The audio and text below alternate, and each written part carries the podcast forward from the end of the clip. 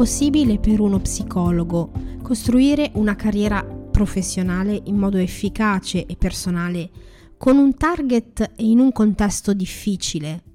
Scopriamolo insieme nella puntata 115 di Psicologi nella rete, il podcast per tutti gli psicologi e le psicologhe che vogliono diventare professionisti unici e diversi, a partire dalla loro comunicazione digitale. Se ancora non mi conosci, io sono Simona Moliterno, la tua psicoconsulente di personal branding e ogni lunedì ti accompagno nel mondo della comunicazione digitale a misura di psicologo. E come sempre, questa puntata è offerta dai finanziatori di psicologi nella rete su Patreon. Ascoltala fino alla fine per sapere come puoi fare a sostenere questo progetto con un piccolo contributo mensile che permetterà a te e a tutti gli ascoltatori di Psicologi nella rete di mantenere questo podcast di alta qualità e senza pubblicità.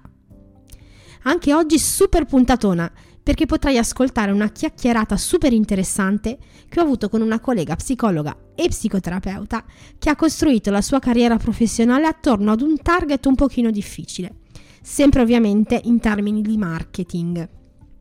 Sto parlando di Antonietta Caputo, psicologa, psicoterapeuta, docente universitaria e divulgatrice, che con il suo lavoro e la sua comunicazione aiuta gli studenti universitari a sbloccarsi e li supporta con strumenti psicologici mirati nelle loro carriere accademiche.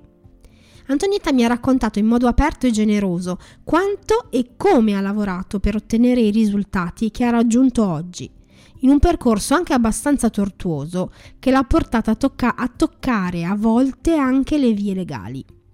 Ti consiglio di aprire bene le orecchie e ascoltare questa intervista con attenzione, perché imparerai che non sempre la via più facile è quella che può darti le maggiori soddisfazioni. Quindi, bando alle ciance e sentiamo quello che Antonietta ha da dirci in prima persona.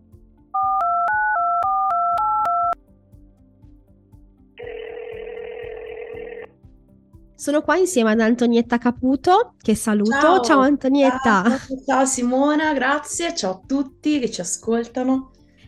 E ehm, siamo qui con Antonietta per fare due chiacchiere un po' sul suo progetto comunicativo eh, e un po' sulla sua esperienza anche, no? Perché Antonietta è eh, veramente ha un'esperienza, ehm, direi, di parecchi anni eh, anche nella comunicazione e eh, nella comunicazione direi mirata, focalizzata, perché ha un progetto molto molto focalizzato con un target, poi ne parleremo Antonietta, con un target molto particolare che se ti dovessi dire um, è un target, se io devo pensare a un target difficile, penso al tuo target. Beh, iniziamo benissimo. no, perché ci sono dei target forse anche a livello diciamo di ehm, chiamiamolo monetizzabile, ok? Ci sono dei target più semplici perché ci sono delle eh, domande molto forti dal punto di vista della richiesta del cliente, ma anche poi della capacità di rendere queste richieste dei servizi. E ci sono dei target invece più, più difficili. Perché? Perché an- avrebbero magari bisogno, ma uno non ti sanno magari formulare la richiesta in modo chiaro, due devi trovare delle formule per cui eh, riesci a monetizzare, perché a volte è più difficile con certi target. Parleremo anche di questo. In ogni caso, um, prima di addentrarci un po' nella nostra chiacchiera, vi presento un po' Antonietta e, vi racconto in due parole brevi chi è. Eh, Antonietta è una psicologa, psicoterapeuta, docente universitaria e divulgatrice che con il suo lavoro e la sua comunicazione aiuta gli studenti universitari a sbloccarsi e li supporta con strumenti psicologici mirati nelle, nelle loro carriere accademiche.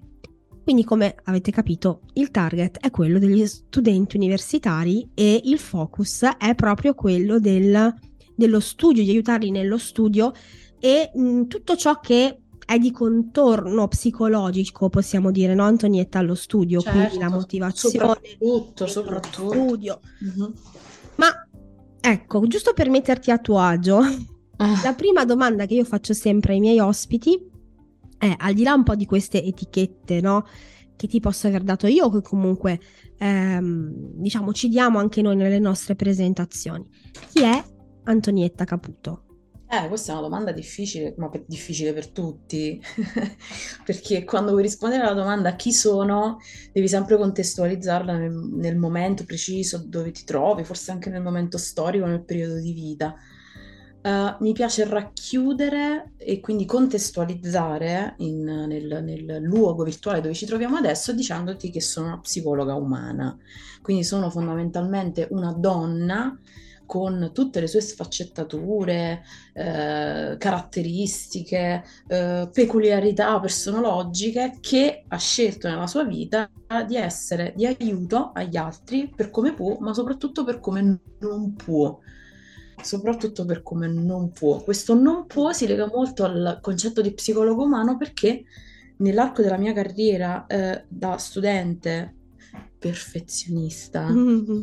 Lo dico, lo Diciamolo. confesso, ho, voluto, eh, pensavo di, eh, di, essere anche una psicologa perfezionista. Quando poi mi sono scontrata con la realtà dell'umanità, ho trovato finalmente la chiave di volta che mi poteva permettere di essere di aiuto alle persone con le mie imperfezioni, proprio col mio essere umana e autentica e ci ho fatto, eh, come dire, il punto nodale della mia prima comunicazione sui social. Quindi ti dico, ti rispondo dicendoti una psicologa umana.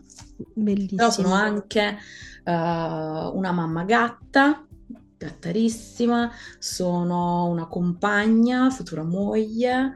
Oh, che bello. sono una figlia, sono un'amica, sono ancora una ragazza che, che fa l'adolescente e si diverte tantissimo a fare cazzate, una bambina, eh, una donna matura, tante cose che convoglio mm-hmm per quanto possibile anche nel, nel lavoro. Certo, certo. E questa cosa del perfezionismo che hai detto prima mi ha colpito mm-hmm. perché eh, tu parli poi nella tua comunicazione di blocchi, no? E allora ti chiedo subito se il perfezionismo sia nel tuo target, sia poi anche a livello comunicativo, quindi l'avere sempre il post perfetto, l'avere sempre il contenuto perfetto, eh, può essere un blocco. Assolutamente sì, Simona. La maggior parte dei blocchi, eh, senza scomodare necessariamente, non ancora magari le spiegazioni sistemiche allargate, ok, del, del sintomo blocco, restando nell'intimo della persona, molto spesso è legato proprio a delle note di perfezionismo, che paradossalmente ti portano all'effetto opposto di quello che tu vorresti raggiungere. Quando invece inizi a sbagliare consapevolmente, a lanciarti lo stesso nel tuo progetto, nella tua scrittura, escono dei capolavori creativi pazzeschi. Quindi sì, il perfezionismo purtroppo è uno di quei, di, di, di quei mostriciattoli che ti mettono lo sgambetto. Io dico sempre che gli, studi- gli studenti che si bloccano di più sono gli studenti eccellenti, brillanti, quelli che vogliono raggiungere i loro obiettivi alla, nel migliore dei modi, però purtroppo sono anche quelli che poi cadono vittima di, eh, di...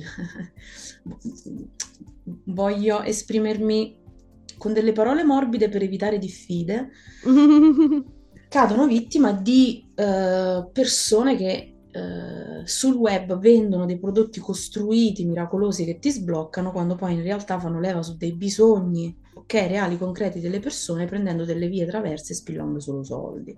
Certo. E questo succede anche per esempio nel marketing. Eh, io riprendo un po' questo discorso rispetto ad esempio al fatto di avere eh, necessariamente, per esempio all'inizio della propria chi- carriera, lo studio pieno di pazienti ad esempio. Ti che faccio un esempio a caso con cui io mi incazzo sempre. Che è impossibile, tra l'altro. E quindi fare leva su questo bisogno, uno, quando magari non è necessario e non è neanche un tuo obiettivo. Due, quando non sei ancora in grado di gestirlo.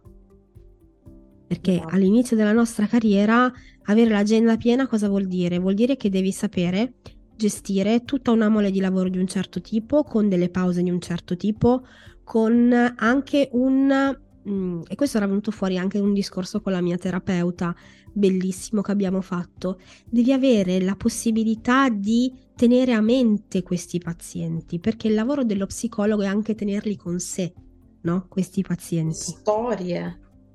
Quindi, le sfumature, eh, bisogna tutto, cioè, e fare leva su questo, soprattutto se viene da parte di altri psicologi, e qui non faccio nomi anch'io per evitare di Ma, ma- ma ci siamo capite, perché ho capito senza dirci che siamo sulla stessa lunghezza d'onda. Poi se poi poniamo anche questa matassa, ti, ti racconto il mio pensiero eh, die- dietro questo concetto. Eh, mi farebbe molto piacere saperlo.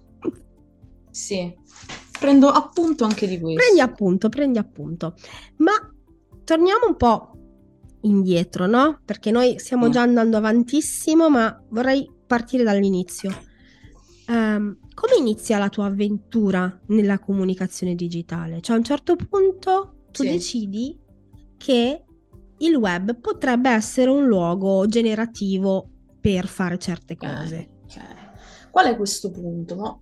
Ti faccio fare un salto dalla sedia, chissà anche a chi ci sta ascoltando da casa, perché eh, io aborravo gli psicologi che eh, erano online. Ok?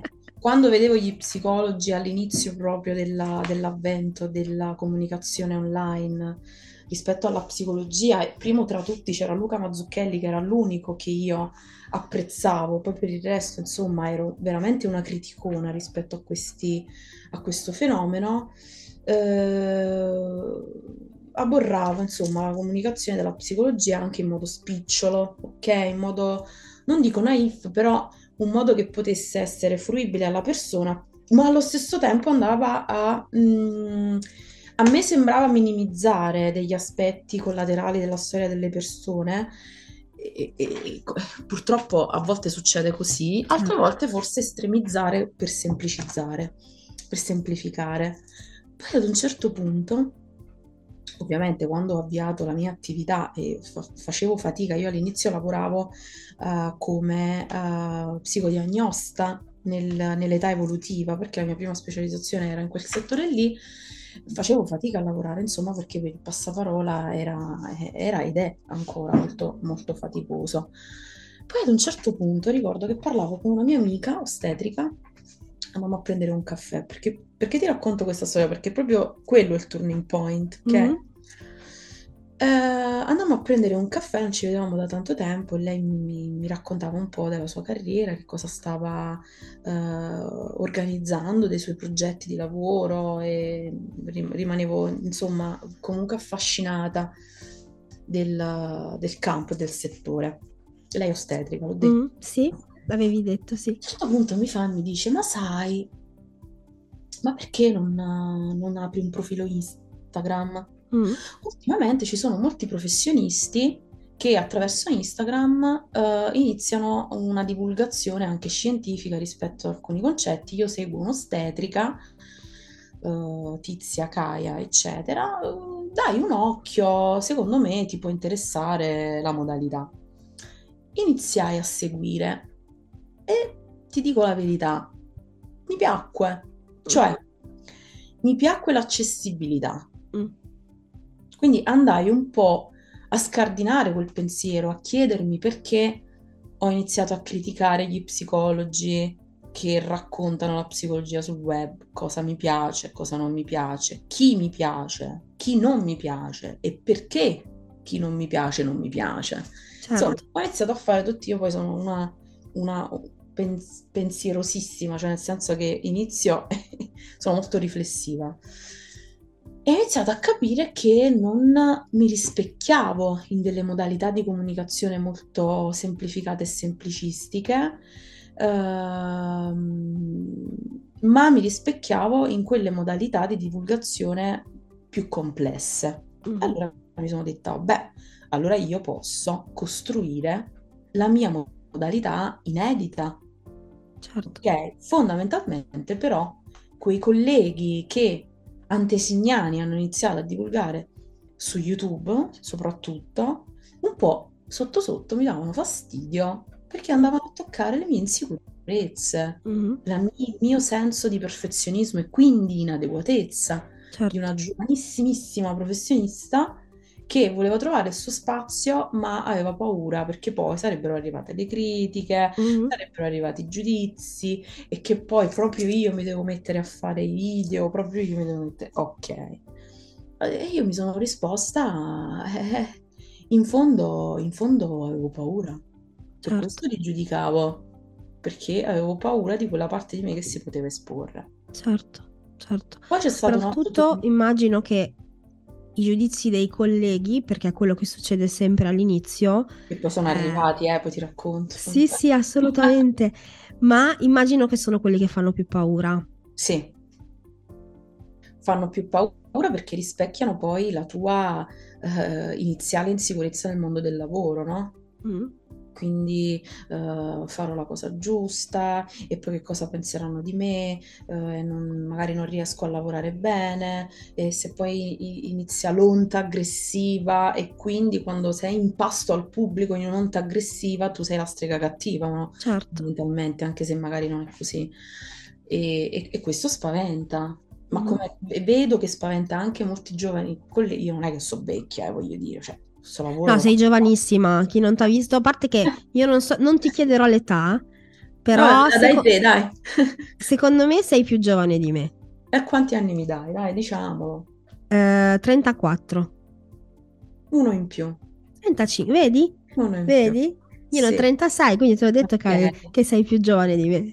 Ma ci, ci hai beccato, dai. Ci hai beccato. Quindi comunque sono giovane, faccio questo lavoro comunque da poco, da sei anni. Quindi fondamentalmente quando dico giovanissimi intendo proprio chi si è fresco laureato, ok? E mm, ho perso il filo del discorso che stavo raccontando. Ma dicevamo dei giudizi dei colleghi, no? Che poi... Ah, sì, sono, sono quelli di cui si ha, si ha più paura. Mm. Ok. Poi vedi che succedono delle cose e comunque c'è una sorta di omertà sottobosco e dici, ah, ok, allora, allora in realtà c'è più libertà di quanto si, si- si possa pensare. Che da un lato può essere utile a chi vuole iniziare questa professione anche sul web e non utile per un altro paio di maniche, però magari ne parliamo dopo, sulla questione del marketing, eccetera. Certo. Dirti che in quella storia che ti ho raccontato, poi c'è stato un altro turning point, perché io Mm. all'inizio divulgavo, ma ero molto, cioè, voglio dire, andavo a spanne a tentoni.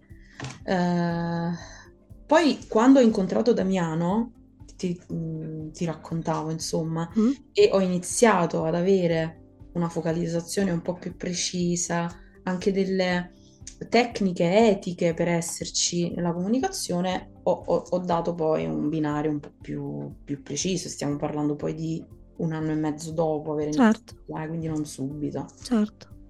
Ma già eh, in passa- in questa storia che tu hai raccontato ci sono dei passaggi importantissimi che, diciamo, in questo podcast e anche nella, nella mia comunicazione spesso vengono fuori e li vorrei ricordare perché sono importanti. Il primo è quello di farsi un'idea di cosa ci piace e cosa non ci piace. mm? Eh, guardarsi tanto intorno, non per copiare scopa- o scopiazzare, perché non è quello l'obiettivo, ma è per cercare di capire cosa esiste già intorno a noi e che cosa ci può piacere, non piacere, con che cosa risuoniamo, con che cosa invece proprio no e perché. E questo è un'analisi importantissima per iniziare a farsi un'idea. Poi sperimentare, anche da soli, mm? proprio per completare questa eh, analisi, di, cap- per- per- di capire poi alla fine che cosa ci piace no, o cosa no, perché una parte di cose vengono fuori dal confronto con cosa c'è già e una parte viene fuori da mi sperimento, provo, vedo come reagisce il mio pubblico, vedo come reagisco io a rileggermi, a riguardarmi e dico cavolo, però questa cosa non mi è venuta benissimo, come mai non mi piace così tanto? Come mai mi annoio da sola a rileggermi? Cosa succede, ad esempio? E poi a un certo punto quando vedo che io non ce la faccio più da sola o che magari avrei bisogno di un supporto, dire ragazzi mi faccio aiutare, no? Ci sono persone là fuori che eh, lo fanno questo di mestiere e lo fanno bene, oltre a persone che non lo fanno bene, ma ci sono anche persone fortunatamente, eh, tra cui il nostro Damiano Ruggeri, che saluto se ci ascolta. Ah, Damiano, io, io lo chiamo qua Damiano all'inglese, Damiano. lo prendo un po' in giro. e, e lo fanno bene e quindi ci possono dare una mano per un periodo più o meno lungo di tempo, nel senso che magari ci può dare anche solo un input, ok? Per andare avanti, piuttosto che qualche spunto di riflessione, qualche strumento per poi evolvere, far evolvere pian piano la nostra comunicazione. Quindi in questo, in questo percorso direi che appunto hai ripercorso tutti i punti essenziali un po' di un percorso ben fatto. Volevo aggiungere qualcosa proprio su questo sì? punto, perché mh, non è raro che qualche collega mi scriva, per me è un attestato di stima enorme, che un collega mi scrive e mi dica come hai fatto a fare questo, come si fa a fare quest'altro, raccontami, eccetera. Però la mia risposta ormai è diventata sempre la stessa. Mi sono fatta aiutare. Ok. Quello che però vedo che c'è, e che poi in fondo voglio lanciare un messaggio ai colleghi che ci stanno ascoltando, si svaluta un, un po' quello che può essere la nostra potenzialità come imprenditori Ok. E qui quando... tocchi un punto dolentissimo per okay. me. Eh, quando non chiediamo l'aiuto ai giusti consulenti professionisti del settore. Quando io mi sento dire, mamma mia, beata te, mamma mia, è perché tu c'hai creatività e talento. No, ragazzi, io dico sempre in dialetto, o napolitano si fa sic ma non muore. Che cosa vuol dire? Che il napoletano ma detto è un detto ovviamente campano, però che cosa vuol dire? Che alle strette ci si ingegna e si fa di necessità virtù. Ma non è detto che questa necessità virtù sia devo fare tutto da solo, anche perché spesso i progetti che nel titolo hanno questo carattere cubitale da solo sono spesso fallimentari. Quando invece arricchisci la tua professione e quindi anche l'aspetto imprenditoriale della tua professione con una consulenza mirata, precisa su cose che tu non sai, ad esempio la comunicazione nel settore marketing, ti devi fare aiutare. Quindi non certo. pensate che dietro magari un 10.000 follower, un 20.000, un 30.000, a parte che ci sono colleghi che comprano i follower, ok? Quindi apriamo una piccola parentesi, compri il follower e poi c'hai 50 like sotto i post, si vede, stai comunicando di te che sei un truffaldino. Esatto. Eh, non, è una be- non è una bellissima cosa, le persone se ne accorgono e non è bello. Però lasciamo, chiudiamo la parentesi.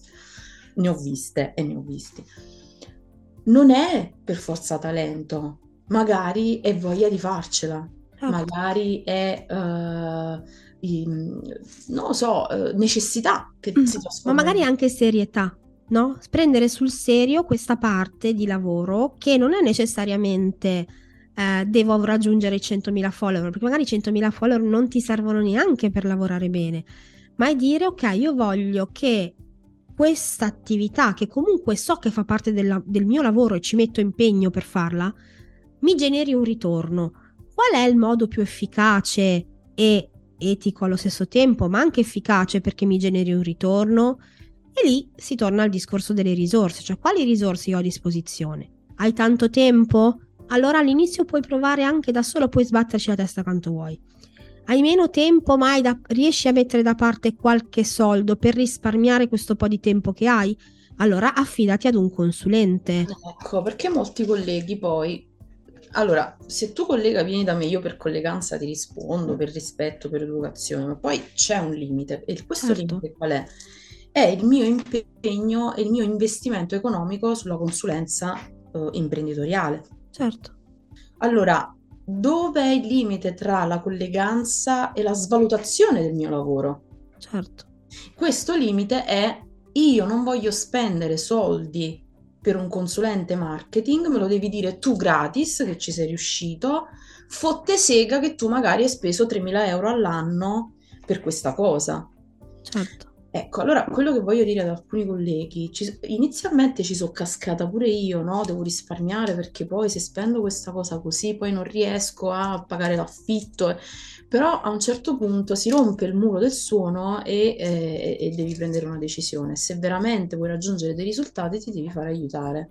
Certo. Perché storto morto puoi chiedere a tutti i colleghi che vuoi, nessuno mai ti saprà rispondere se non paghi un consulente che ti fa un'analisi mirata dei tuoi bisogni, del tuo lavoro, della, della tua azienda, perché è un'azienda in modo etico, e qua si apre un'altra parentesi, e quindi ti dà delle risposte, iniziate a fare degli esperimenti, vedi che ti piacciono e arrivi ai risultati, che non vuol Certo. dire per forza fare Ma anche perché la situazione del tuo collega non è la tua, quindi anche se lui ti desse la sua soluzione, non è la tua. La differenza tra un collega che ti dà la sua esperienza e un consulente è che il consulente non lavora sulla sua personale visione, ma lavora sulla tua, cioè ha gli strumenti per poter modellare una strategia su di te. Il collega massimo che può fare ti può dire guarda, io ho fatto così, così, così, cos'ha, però Ok. non è detto che per te funzioni, uno. Esatto, esatto. E però qui, Simona, secondo me c'è uno spaccato Mm? Che è un bisogno di noi psicologi, dove si inseriscono a gamba tesa quella questione delle piattaforme di qui sopra senza fare nomi. Sì, Allora, quando mi, mi arriva la sponsorizzata, sei uno psicologo che non ha pazienti vuoi fare pazienti, vieni da noi e ti facciamo lavorare perché i pazienti te li diamo noi. Entrano a gamba tesa in questo bisogno, ok? Io lo dico a tutti i colleghi che magari mi hanno detto, ah sai, ho iniziato, ho detto, guarda, hai fatto bene, il consiglio che però che ti posso dare è prenditelo come cosa temporanea, nel frattempo studiati la tua strategia. Se vuoi, se vuoi allargare i tuoi orizzonti rispetto ad un obiettivo e certo. uscire dai vincoli imposti, ok? Di una, eh, diciamo così, organizzazione clinica sui generis, ok? Certo. Si inseriscono in questo bisogno. Quindi, mh, detto francamente, sono stati molto intelligenti, Sì. ok? Molto furbi, molto imprenditori a eh, dividere eh, l'azione di marketing andando a sfamare due bisogni. Lo- il bisogno dello psicologo che deve lavorare e vuole aumentare il pacchetto clienti e per, per farlo si svaluta, perché ragazzi, purtroppo, cioè io l'ho fatto pure io con Seven Caps in America, facevo le, le- delle consultazioni via chat in, in- in inglese, ma eh, ti svalutano perché ti pagano poco e niente, ok? Certo. Quindi però si svaluta e dall'altro lato i pazienti che vogliono il tutto e subito, vogliono pagare pochissimo. Ovviamente questo è il mio pensiero, la mia Mm. analisi. Non ci sono stata dentro in queste piattaforme italiane, ma ho sentito i racconti di tante, tante persone che ci hanno lavorato. C'è chi si è Certo. trovato bene, c'è chi si è trovato male. Io ho fatto questa mia personale analisi. Francamente, se dovessi suggerire ad un collega che si è appena abilitato, gli direi spendi per quanto puoi in un'analisi mirata del- nel tuo settore, nella tua nicchia, nella tua cosa, e fatti spazio così che vedrai che i clienti arrivano. Dopo li dovrai cacciare, dovrai fare le liste d'attesa perché sei talmente pieno che non, non ce la fai più. Esatto, perché poi le persone scelgono anche in base a eh, come si trovano, no, rispetto alla comunicazione che sentono. E se sentono una comunicazione autentica, ha voglia a eh, dire guarda, non ho spazio, non ce la faccio, ma vogliono te. Quindi vogliono te, punto. E quella è la cosa, una, credo che sia una delle cose più belle quando ti dicono no, ma io voglio lavorare con te. Mm. Quindi Eh, per quanto sia, sì, poi Sì. ci vuole tempo e la pazienza eh, di aspettare, eh, di aspettare, di, di- di aspettare che la piantina cresca. Forse all'inizio non ce l'abbiamo, però eh, è anche... Eh? c'è il seme. Eh sì, però è anche quel tempo che ci serve a noi per fare esperienza di un lavoro che non conosciamo, forse. E poi te lo puoi anche, come dire, regolare eh, in funzione di quelle che sono le tue note caratteriali. Mm. che poi cambieranno nel tempo, eh. Io non sono sui social più quella che ero un tempo, prima magari avevo un approccio più ecco, vicino al tardo adolescente di 20 anni, poi magari l'ho rimodulato, poi ho ancora assottigliato il target, sono cresciuta io, ho fatto dei cambiamenti nella mia vita privata che mi hanno portato anche a cambiare il tone of voice Certo. su- sui social. Uh, a un certo punto ho fatto una virata molto più accogliente e supportiva piuttosto che un tone of voice aggressivo contro i, tra virgolette, i Mm. vendimetodo. Cioè, poi si rimodula anche in funzione di come si cresce. L'importante è avere sempre un tono autentico. Mm. Sono, sono Eh, a d'accordo. proposito di tono, infatti, volevo chiederti come l'hai trovata la tua voce, no? A livello comunicativo. Nel senso che tu mi dici, mi sono fatta aiutare, all'inizio ho sperimentato, poi mi sono fatta aiutare. Sì. Però, ehm, alla, dicevi all'inizio ero un po' più forse accademica, non lo so. Come poi come hai No, trovato realtà, poi? con- no, no, in realtà accademica, forse nel modo di, di fare gli spiegoni, di, Eh, di spiegare i meccanismi, no? Sì? Però nel tone of voice eh, andavo molto su all'aggressivo difensivo. Ok. Adesso ti riesco a fare questa analisi perché io sono entrata a gamba tesa decostruendo una narrazione dominante, per dirla alla Michael White, rispetto a che cos'è un metodo di studio e a perché divulgano in giro che per andare bene e sbloccarti hai bisogno del metodo di studio. Quindi io sono proprio entrata a gamba tesa in questa narrazione dominante per decostruirla, ma ho fatto questo attraverso un tono voice molto aggressivo verso chi portava questa narrazione dominante e difensivo verso chi ne era vittima, che quindi Mm. si tirava 2.000-3.000 euro per il metodo di studio, però poi si ritrovava con un pugno di mosche in mano. Quindi è stato un tono of voice molto eh, autentico sicuramente, perché mi rispecchia, rispecchia anche e soprattutto la me di quel tempo, ehm, ma che partiva poi da eh, una, una situazione di vita reale a cui Ma che ho... incontrava però l'altro o che lo spaventava? Beh, che lo incontrava, ma secondo me anche spaventava. Ma l'altro che cosa intendi? L'altro il tuo altro, quindi lo studente. Beh, secondo me eh, poteva esserci un effetto di paura, ma non una paura nei miei riguardi. Cioè, inizio a essere consapevole, perché poi Mm. Ho, ho parlato con molti studenti, ovviamente non ho tutta la fetta degli studenti, non tutta la popolazione degli studenti che mi hanno ascoltato, però con, con qualcuno con cui ho parlato ho potuto appurare che la paura che si attivava non era nei miei riguardi, ma è quella paura che ti fa la consapevolezza di essere vittima di una violenza, no? Quando tu quando una persona diventa consapevole che si trova in una situazione dove l'altro subdolamente ti sta violando, ci sta quella prima fase di shock Certo, che ti fa iniziare a sentire la paura, certo. ok? Ma quella paura è eh, risorsa, Quella che ti apre gli occhi. quella che ti, ti fa difendere, quella che ti dice, ah cavolo però, se questo stile comunicativo di questo vendimetodo, dopo aver ascoltato la dottoressa che ha detto quelle cose, anche in modo così, diciamo, arrabbiato barra difensivo, mi genera paura, allora è probabile che questa cosa mi farà male. Mm. Non necessariamente devo andare a comprare il percorso sul metodo di studio della dottoressa Caputo, perché è quello che ho sempre comunicato, andare da uno psicologo piuttosto. Poi che scegli me, so- mi fa piacere, vieni, lavoriamo, facciamo squadra insieme, ma eh, n- non è un obbligo. E Certo. questa è già una narrazione diversa rispetto poi a, a chi fa vendimetodo. Quindi lo spaventava, ma non credo, ne- non credo nei miei riguardi. Mm, questo non mi è mai capitato di... perché poi c'era sempre quell'altra parte accogliente. Mm. Poi questo tono voice è, è cambiato. Si è evoluto. Sì, dopo qualche diffida da parte della controparte, insomma, ho dovuto trovare una strategia diversa perché mi sono resa conto che purtroppo, storto morto, ci sono delle, delle necessità commerciali da rispettare degli altri, anche se sono poco etiche secondo il mio punto di vista e secondo il mio lavoro, però vita mea, amors tua, e quando, quando stai nel commercio purtroppo a, a molte situazioni sono spietate e pensa che ho ricevuto delle diffide, delle diffide da eh, col- mh, colpi grossi, gente grossa, gente con eh, ce- centinaia di migliaia di seguito e miliardi di fatturato, ok?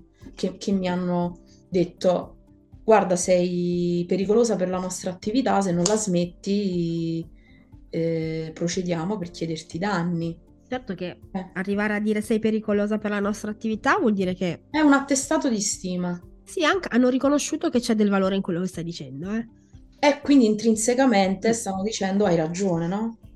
Poi ovviamente tu nella risposta con l'avvocato, con la risposta da conto diffida, insomma, gli fai capire, guarda, ho capito che cosa mi stai dicendo e, e, e da un lato mi stai anche dicendo che ho ragione, quindi mm. se dobbiamo finirla qua, ti spiego, pa, pa, pa, pa, pa, poi vabbè, insomma, con gli avvocati si, si sa, loro sanno come, come eh, tradurre no? certo.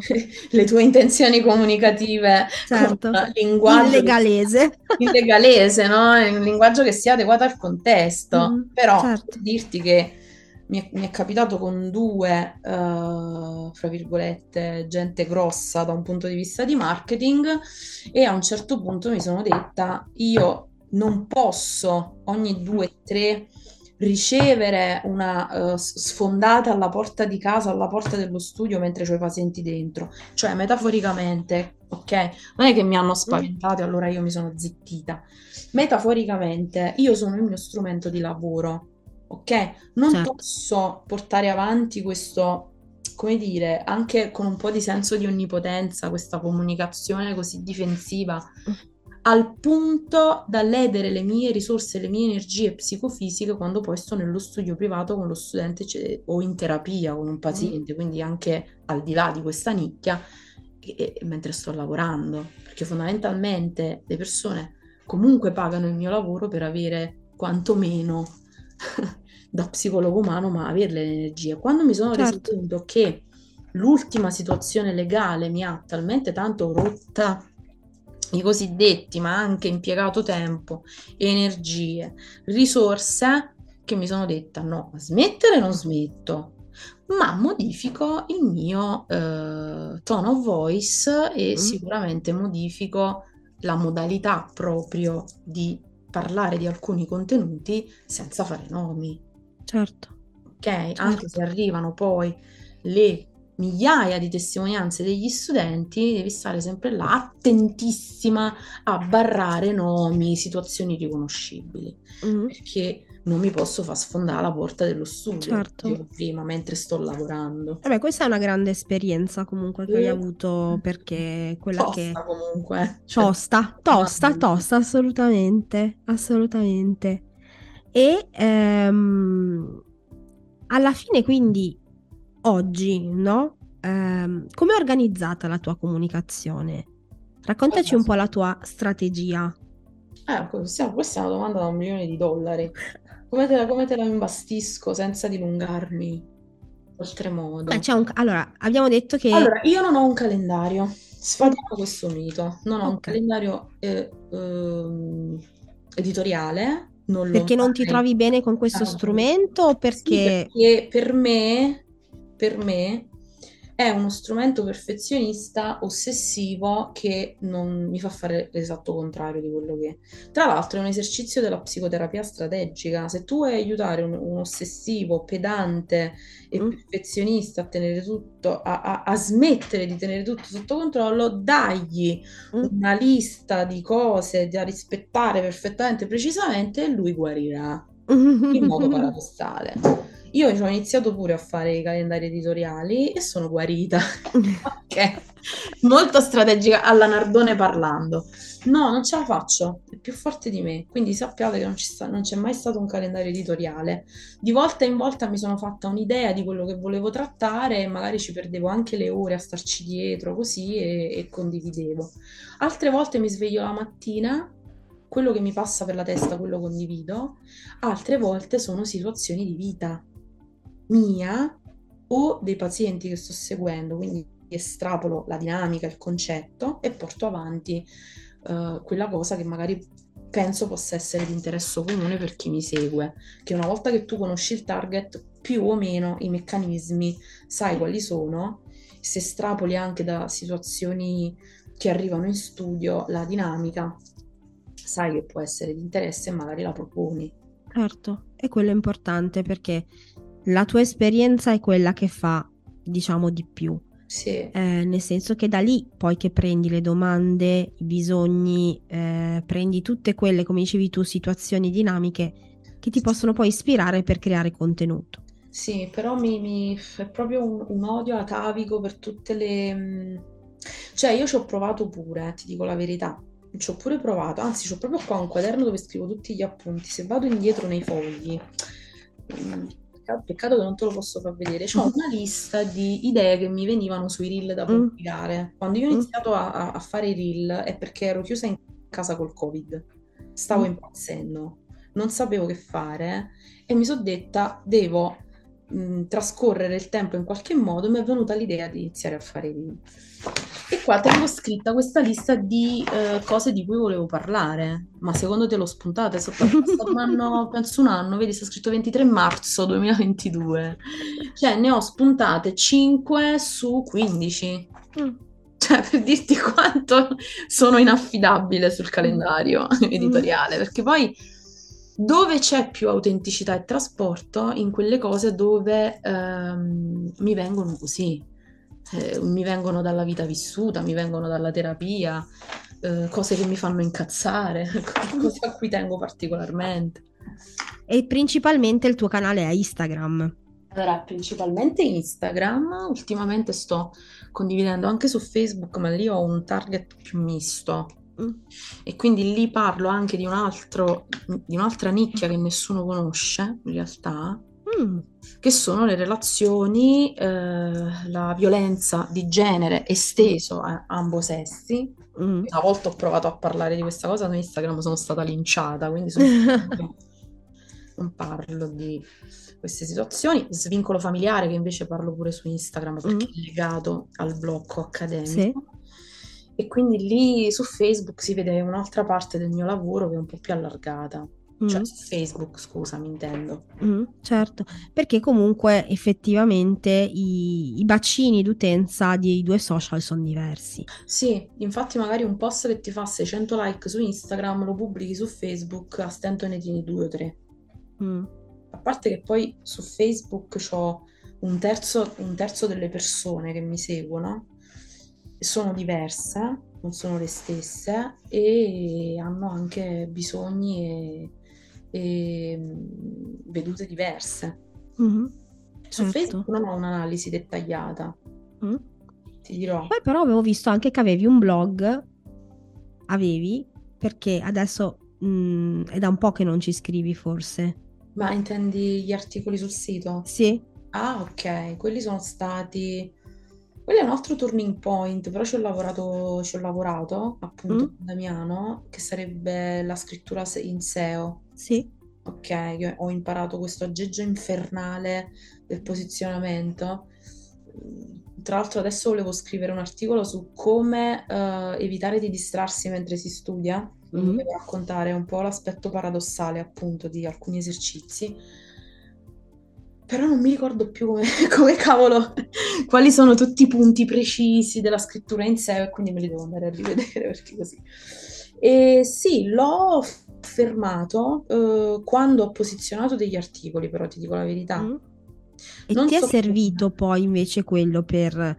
Cioè adesso della tua, mm, diciamo del tuo bacino di, di pazienti, ok, del tuo lavoro. Sì, che è diviso in, in due, in due servizi. Ok, senti, allora iniziamo da quello. Ok. Cosa proponi tu adesso al tuo target, diciamo? Allora, ci sono le consulenze sull'apprendimento, ok?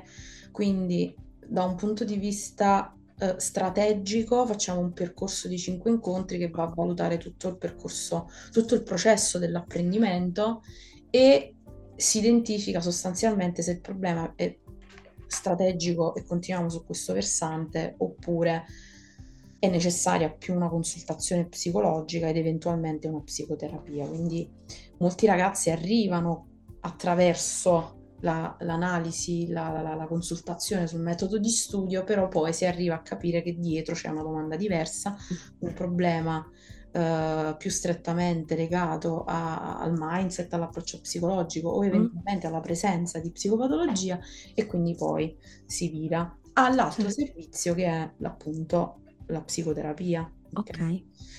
Arrivano però anche persone di un target assolutamente differente Mm, e arrivano comunque da Instagram o da Google. mm, ok. Però quanto t'arri- cioè rispetto a il tuo, diciamo, bacino di pazienti attualmente, quanto ti arriva da Instagram, più o meno, se hai idea, e quanto ti arriva invece dal posizionamento SEO, quindi Google, sito? guarda, ti dico la verità, non ho un'analisi precisa, Mm, però a spanne, se ti dovessi dire una tendenza molto naif, ok, molto un calcolo mentale, Sì, direi che è probabile che tra il 70 e l'80% arrivino da Instagram, se vuoi ti spiego anche perché ti dico questo, sì. questa risposta, e per un 20% da, da Google. Te lo dico a Mm, spanne però perché quando io faccio la lista d'attesa, mm, se vuoi ti spiego come è organizzato il mio, il mio mm. lavoro Sì, di, bacino- di, di raccolta, ok? E di sì. Smistamento. Raccolta e Eh, smistamento, bellissimo. eh sì, sì, sì, perché poi funziona poi da, da un punto di vista pratico e pragmatico, è proprio così. Ehm, faccio una domanda in un Mm, questionario dove, dove c'è proprio scritto come sei arrivato qui e ci mm, sono varie risposte, Instagram, Facebook, Google, ok? mm, Oppure poi arrivano in seduta e mi dicono: No, io sono arrivata qui perché ho letto questo articolo, piuttosto che ho seguito le storie, piuttosto che mi è mm, stato suggerito dalla cugina della mia amica, della cognata che la segue su, mm, su- su Instagram. mm. E ehm, ok, però è interessante perché nonostante magari tu su Google attualmente forse ci lavori un po' meno, forse, comunque un- una percentuale continua ad arrivare da lì. Sì, una- un posizionamento strano perché io non ci ho lavorato. E quindi a volte vedi, per quanto tu possa stare dietro alle regole SEO, eccetera, poi magicamente succedono delle cose e mi sono posizionata sul bruxismo.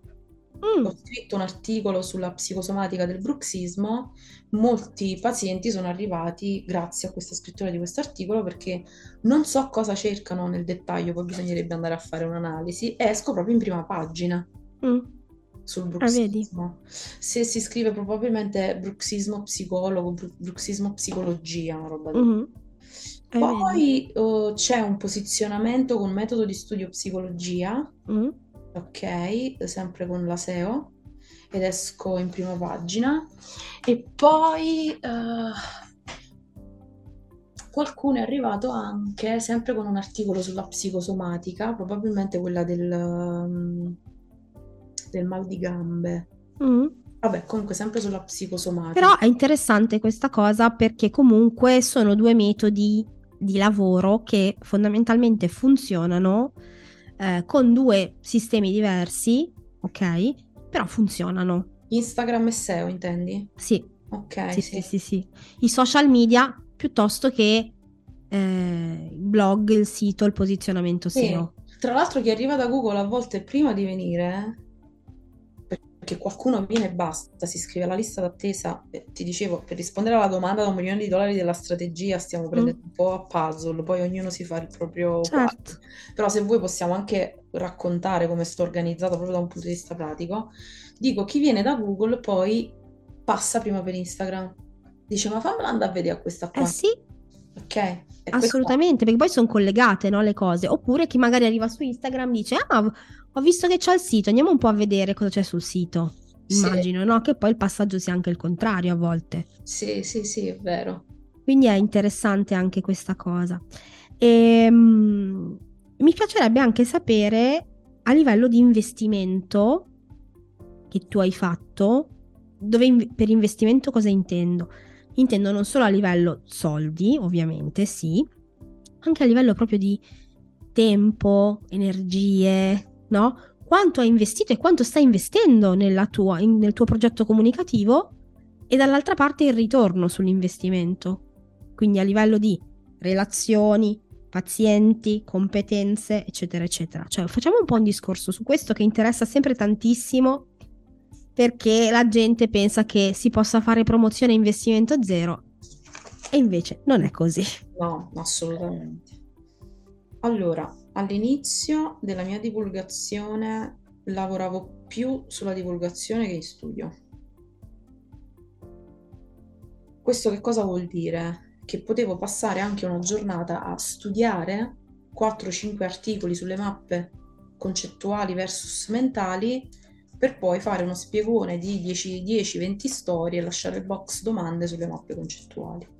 È questo per, per dare chiarezza di com'è del, dell'investimento. Perché, ok, io posso dire, mamma mia, ci ho faticato tantissimo per una persona studiare 4-5 articoli in una giornata per poi, giorni dopo, costruire gli schemi delle storie, poi registrarle poi mettere i sottotitoli, magari invece è un gioco da ragazzi, per me all'inizio invece era onerosissimo e molto stancante. Quindi a volte passavano anche giorni che facevo solo quello. Magari vedevo una, due persone, tre persone. Inizio, eh, sto parlando proprio del 2018. Mm. Che io ho iniziato nel 2017, su Instagram nel 2018. Mm-hmm. Ok. Uh, poi, quando ho iniziato a chiedere aiuto e supporto, sono andata più mirata. Certo. Di volta in volta ho assottigliato gli strumenti, ho capito dove potevo battere di più, dove meno, dove potevo riassumere, dove potevo evitare, ma contemporaneamente però c'è da dire che cresceva la mia competenza nel settore. Ok? Quindi era anche più facile reperire informazioni, altre cose già le sapevo, era più facile rispondere alle domande. Quindi la, la, competenza nel settore, nella nicchia, proprio apprendimento, cresceva con inizio a imparare gli strumenti di divulgazione, strumenti di marketing, quindi piano piano l'investimento è diventato meno oneroso. Fino a che arriviamo ad oggi che ti dico, per me l'investimento energetico è tutto un piacere, mm-hmm. è, no, non c'è quella quota di lavoro dietro, cioè io scrivo i post perché mi diverto, non perché ne ho bisogno Mm-hmm. Prima scrivevo i post più perché ne avevo bisogno e poi certo. anche. Certo, certo.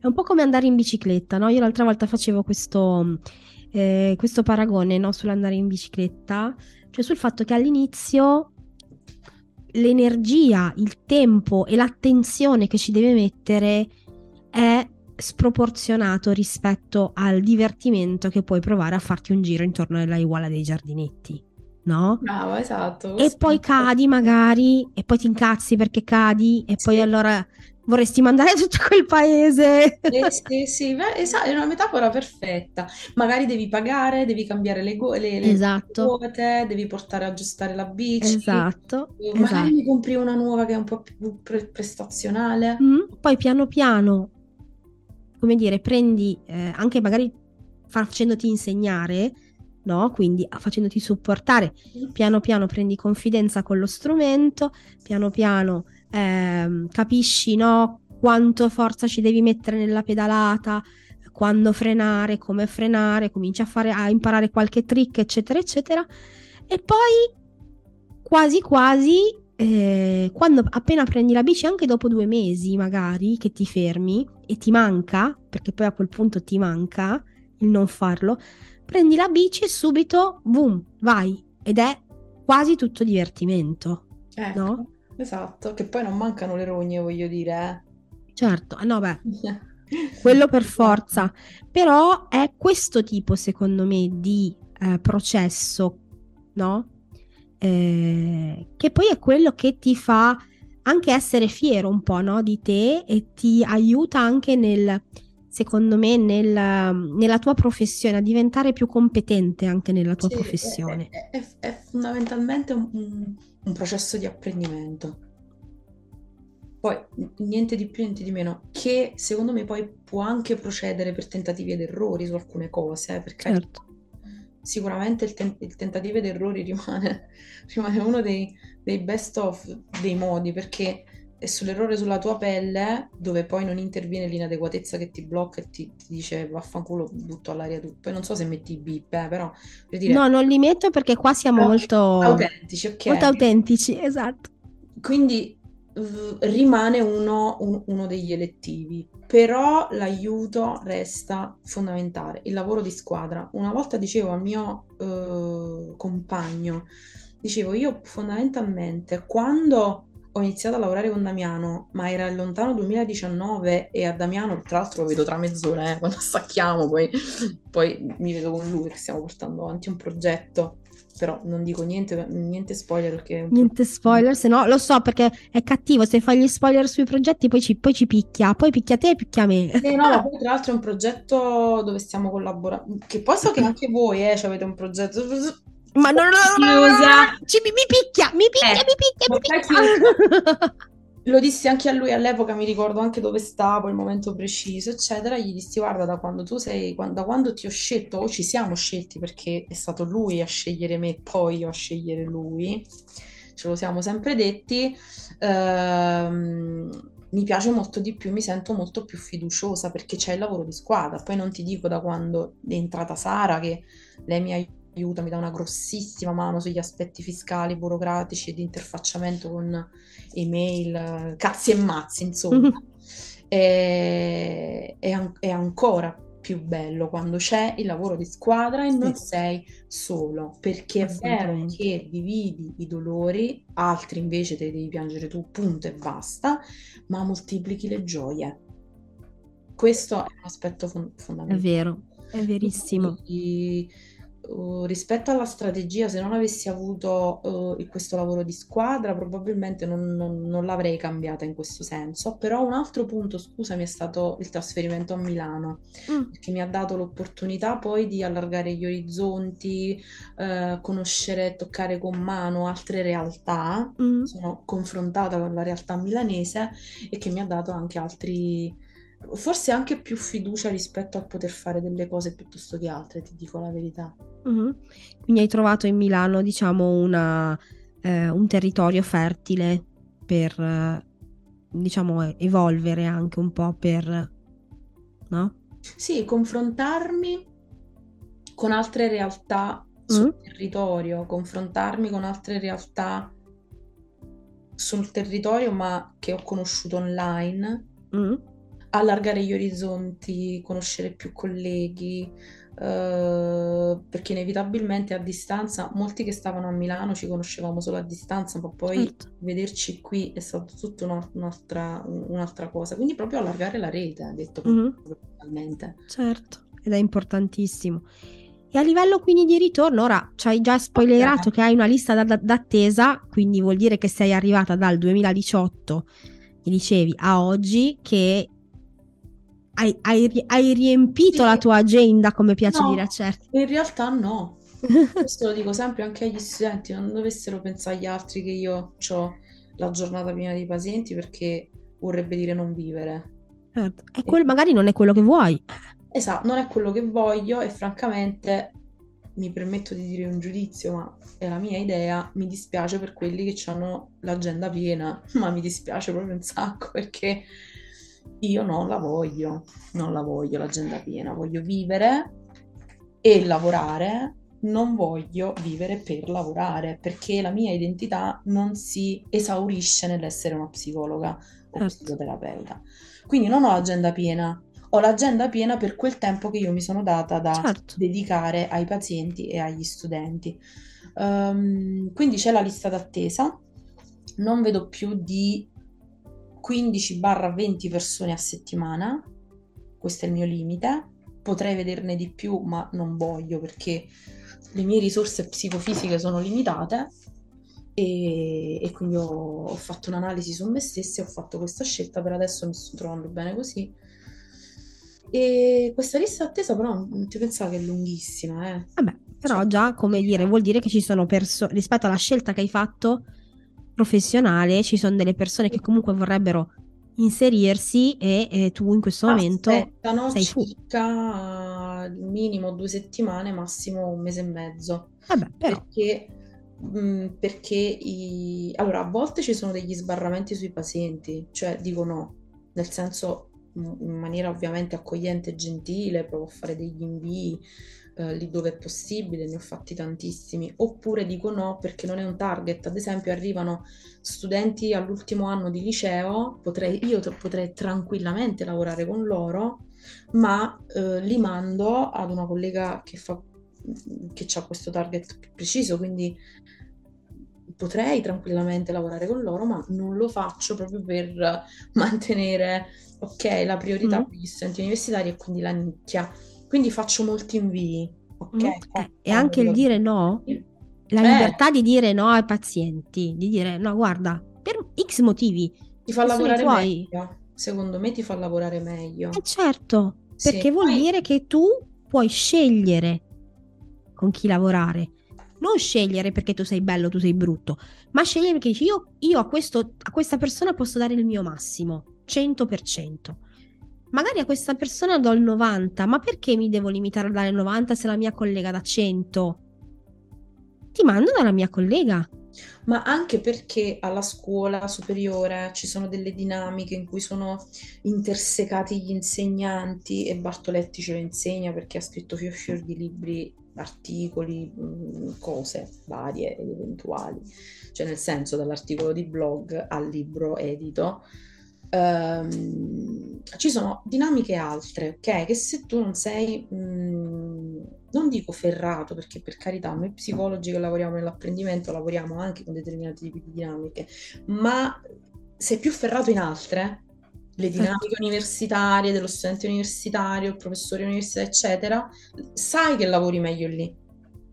Quindi per quanto tu possa comunque lavorare e prendere soldi rispetto a quell'ingresso, preferisco concentrare le mie energie e dare più valore, tra virgolette, a un altro settore.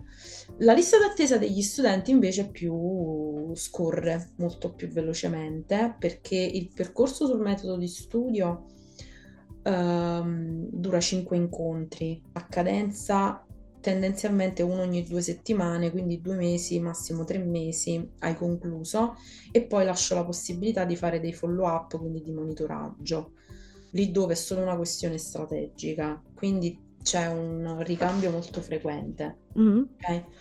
Mentre ci sono alcuni studenti che finiscono il percorso e suggeriscono una consulenza psicologica, io non dico mai se vuoi scegli me, quindi comunque poi o hanno la loro psicoterapia o si scelgono uno psicologo, oppure se vogliono possono ini- continuare il percorso focalizzando sugli aspetti psicologici emersi, quindi valutati, e quindi lavoriamo su questo Certo. fronte. Certo. Quindi il ricambio, la lista d'attesa c'è, non è molto lunga, però secondo me è uno strumento anche im- importante sia per il lavoro da fare, sia per il, il marketing, cioè quello che si vede fuori. Certo. Perché poi c'è sempre questa questione della risorsa, dell'urgenza, i criteri di Cialdini, tale per cui le persone tendono a pensare che se quella cosa c'è scarsità e allora io me la devo accaparrare prima degli altri. Certo, Ok? assolutamente. Però quando c'è realtà, perché se lo fai per finta, poi si Eh. vede.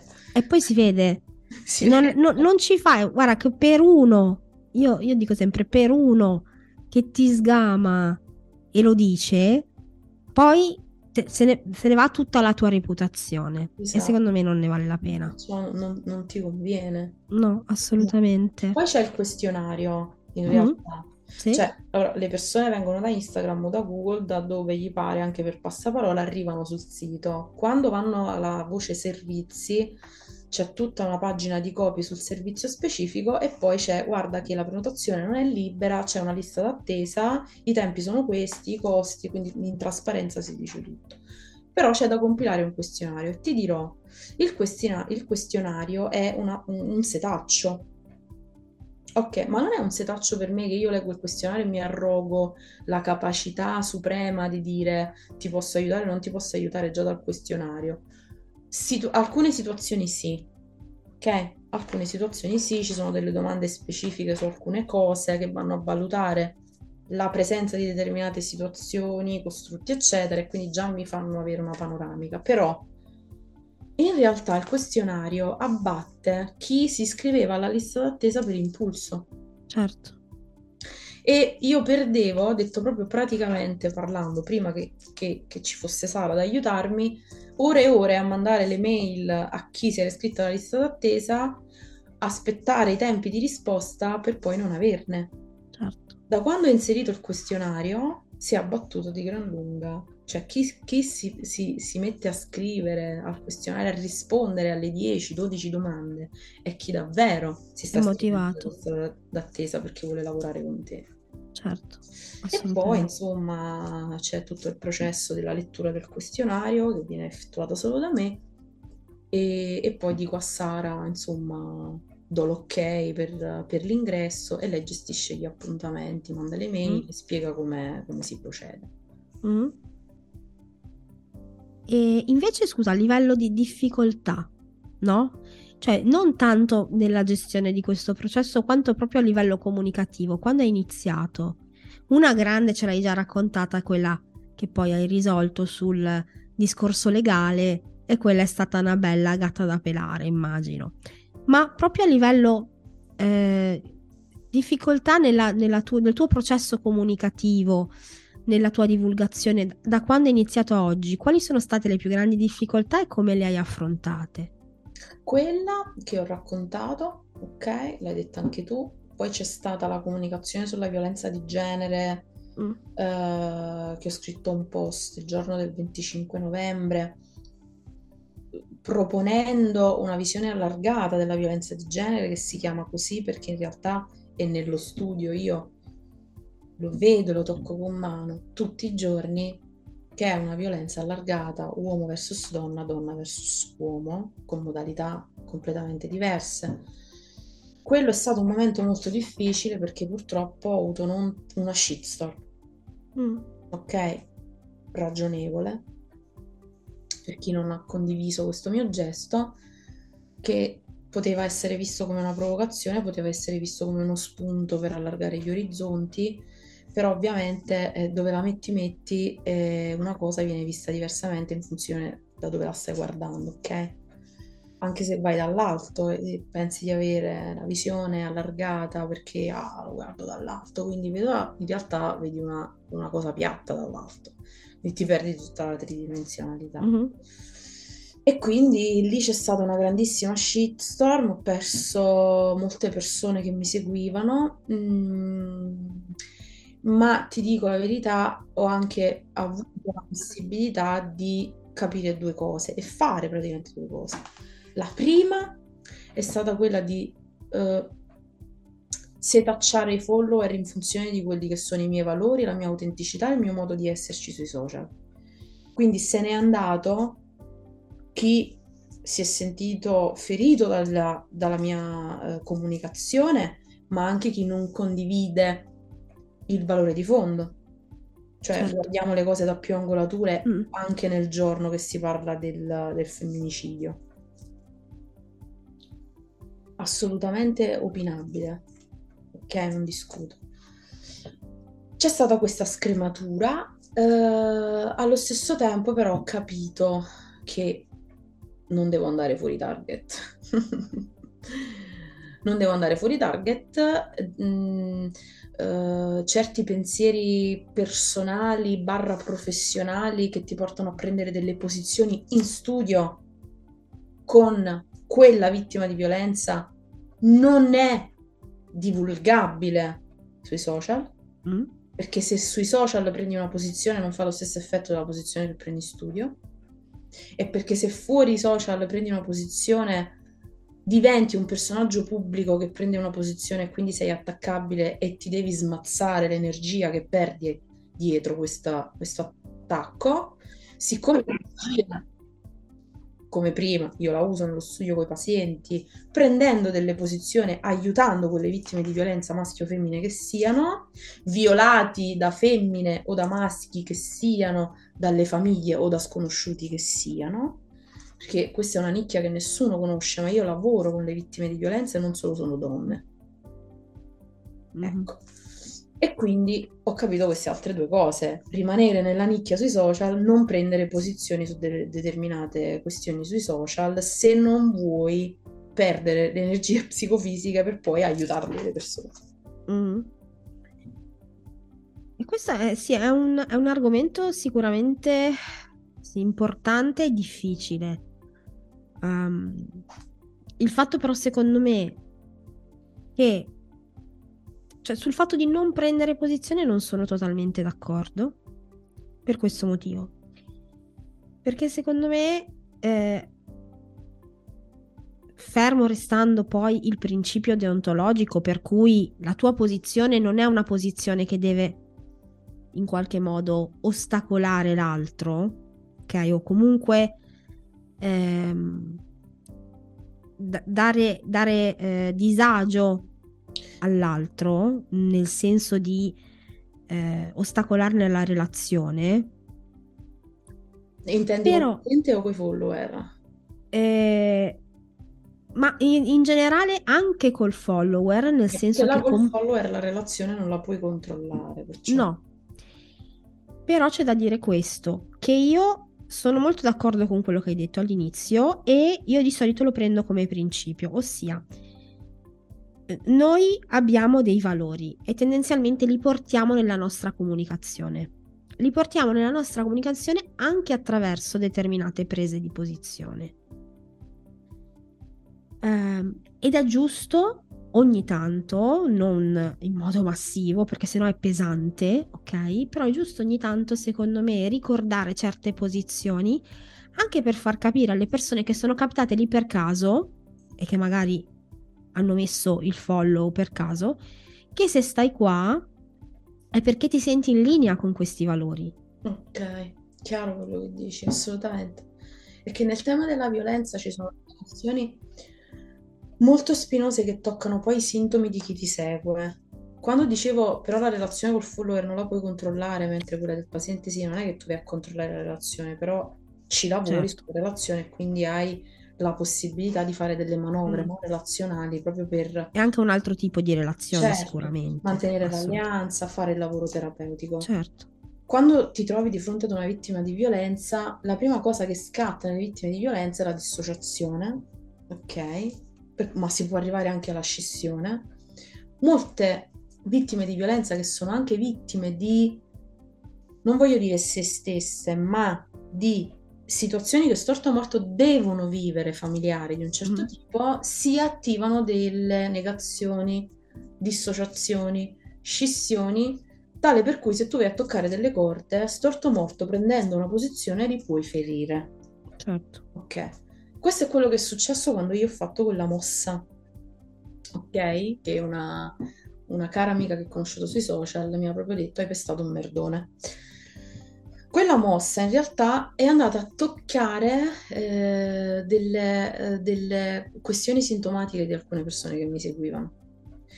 Quindi diventa paradossalmente etico da un lato e veritiero perché sto dicendo delle cose che sono vere, ma non occupandomi di questa nicchia è più quello forse che secondo esatto. me ha creato eh, perciò cioè detto che sono andata fuori nicchia poi fondamentalmente anche per questo.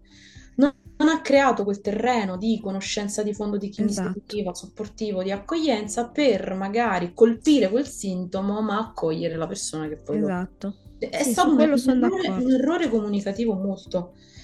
Se io avessi questa nicchia mi seguirebbero solo magari persone vittime di violenza di un determinato tipo, come ci sono delle colleghe che certo. Quando la loro comunicazione viaggia sul canale di vittima di violenza di quel tipo, tutto a posto. Appena va fuori da quel canale lì c'è una shitstorm anche da certo. parte di colleghi indefinibile. Certo. Gente che dice che la manipolazione non esiste, gente che dice che la violenza, cioè persone certo. che dovrebbero stare zitte, ok? Perché se non lavori nel campo della violenza e non ne conosci le minime sfumature, è bene restare in silenzio, anche se hai la laurea. Qua mi arrabbio molto, si vede, eh?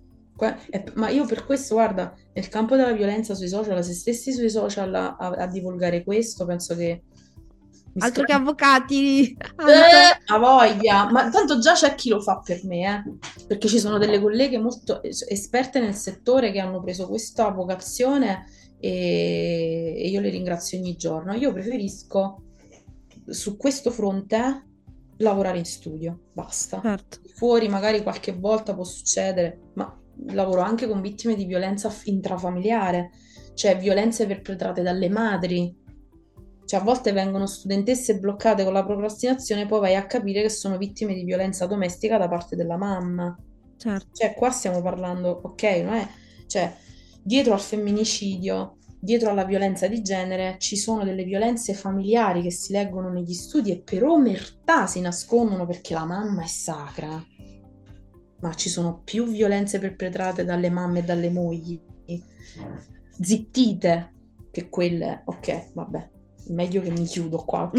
Andiamo. No, però è, però è importante stato... che abbiamo fatto questo ragionamento sì, insieme. Sì, è stato uno spartiacque, Simona. Questa è stata un'altra rogna molto, molto grossa che mi ha fatto riflettere sul mio tone of voice. Mm, è importante questa cosa. E purtroppo, guarda, fa- possiamo anche fare una puntata due perché di cose da dire ce ne sarebbero tantissime. No, volendo puoi anche dividere questa in due. no, ma questa la, la voglio lasciare in, tutta intera perché è importante secondo me che le persone si godano del nostro viaggio, quello che abbiamo fatto noi qui insieme. Però adesso ci dobbiamo lasciare purtroppo e ci lasciamo Ciao. la crimuccia no ma tanto e... come diceva una mia eh, terapeuta eh, eh, si parte per tornare non certo è vero assolutamente e vorrei che ci lasciassimo con un consiglio mm-hmm. che tu dai a un collega, a una collega che ci ha ascoltato e che vorrebbe iniziare il suo progetto di divulgazione ma ha ancora qualche resistenza. Allora ha bisogno di una parola, di un consiglio, qualcosa dato da Antonietta col cuore. Ok. Uh, sbagliando si impara, ma a me piace dire che uh, si impara sbagliando. Quindi non abbiate paura degli errori che saranno la vostra più grande forza. L'abbiamo visto proprio per quel piccolo che, che abbiamo raccontato. Io vi posso donare questa. E poi di farvi aiutare, di chiedere il supporto di chi magari è più competente di voi in questa materia e fare squadra. Perché con quel fare squadra, entrare in relazione, troverete anche poi la, la, la motivazione, la voglia, il divertimento di, di, di portare avanti il vostro progetto. Bellissimo, bellissimo. Condivido tutto a pieno e ti ringrazio per queste tue parole e per quest'ora abbondante che abbiamo passato insieme. Ringrazio anche io te Simona per, per avermi dato questa opportunità e ringrazio chi ci ha ascoltato. E eh, ovviamente vi do qualche indirizzo eh, dove poter andare a trovare Antonietta per capire anche un po' cosa combina online. e, La traduzione eh... di quello che ci siamo detti. per toccare con mano, diciamo. e partendo dal sito antoniettacaputopsicologa.it e poi la trovate su Instagram ovviamente come Antonietta Caputo Psi su LinkedIn Antonietta Caputo e su Facebook Antonietta Caputo Psicologa. Ovviamente tutti questi indirizzi sono anche segnati in descrizione alla puntata. Quindi ci salutiamo Antonietta, grazie mille ancora di essere stata qui con me. A te. E a presto.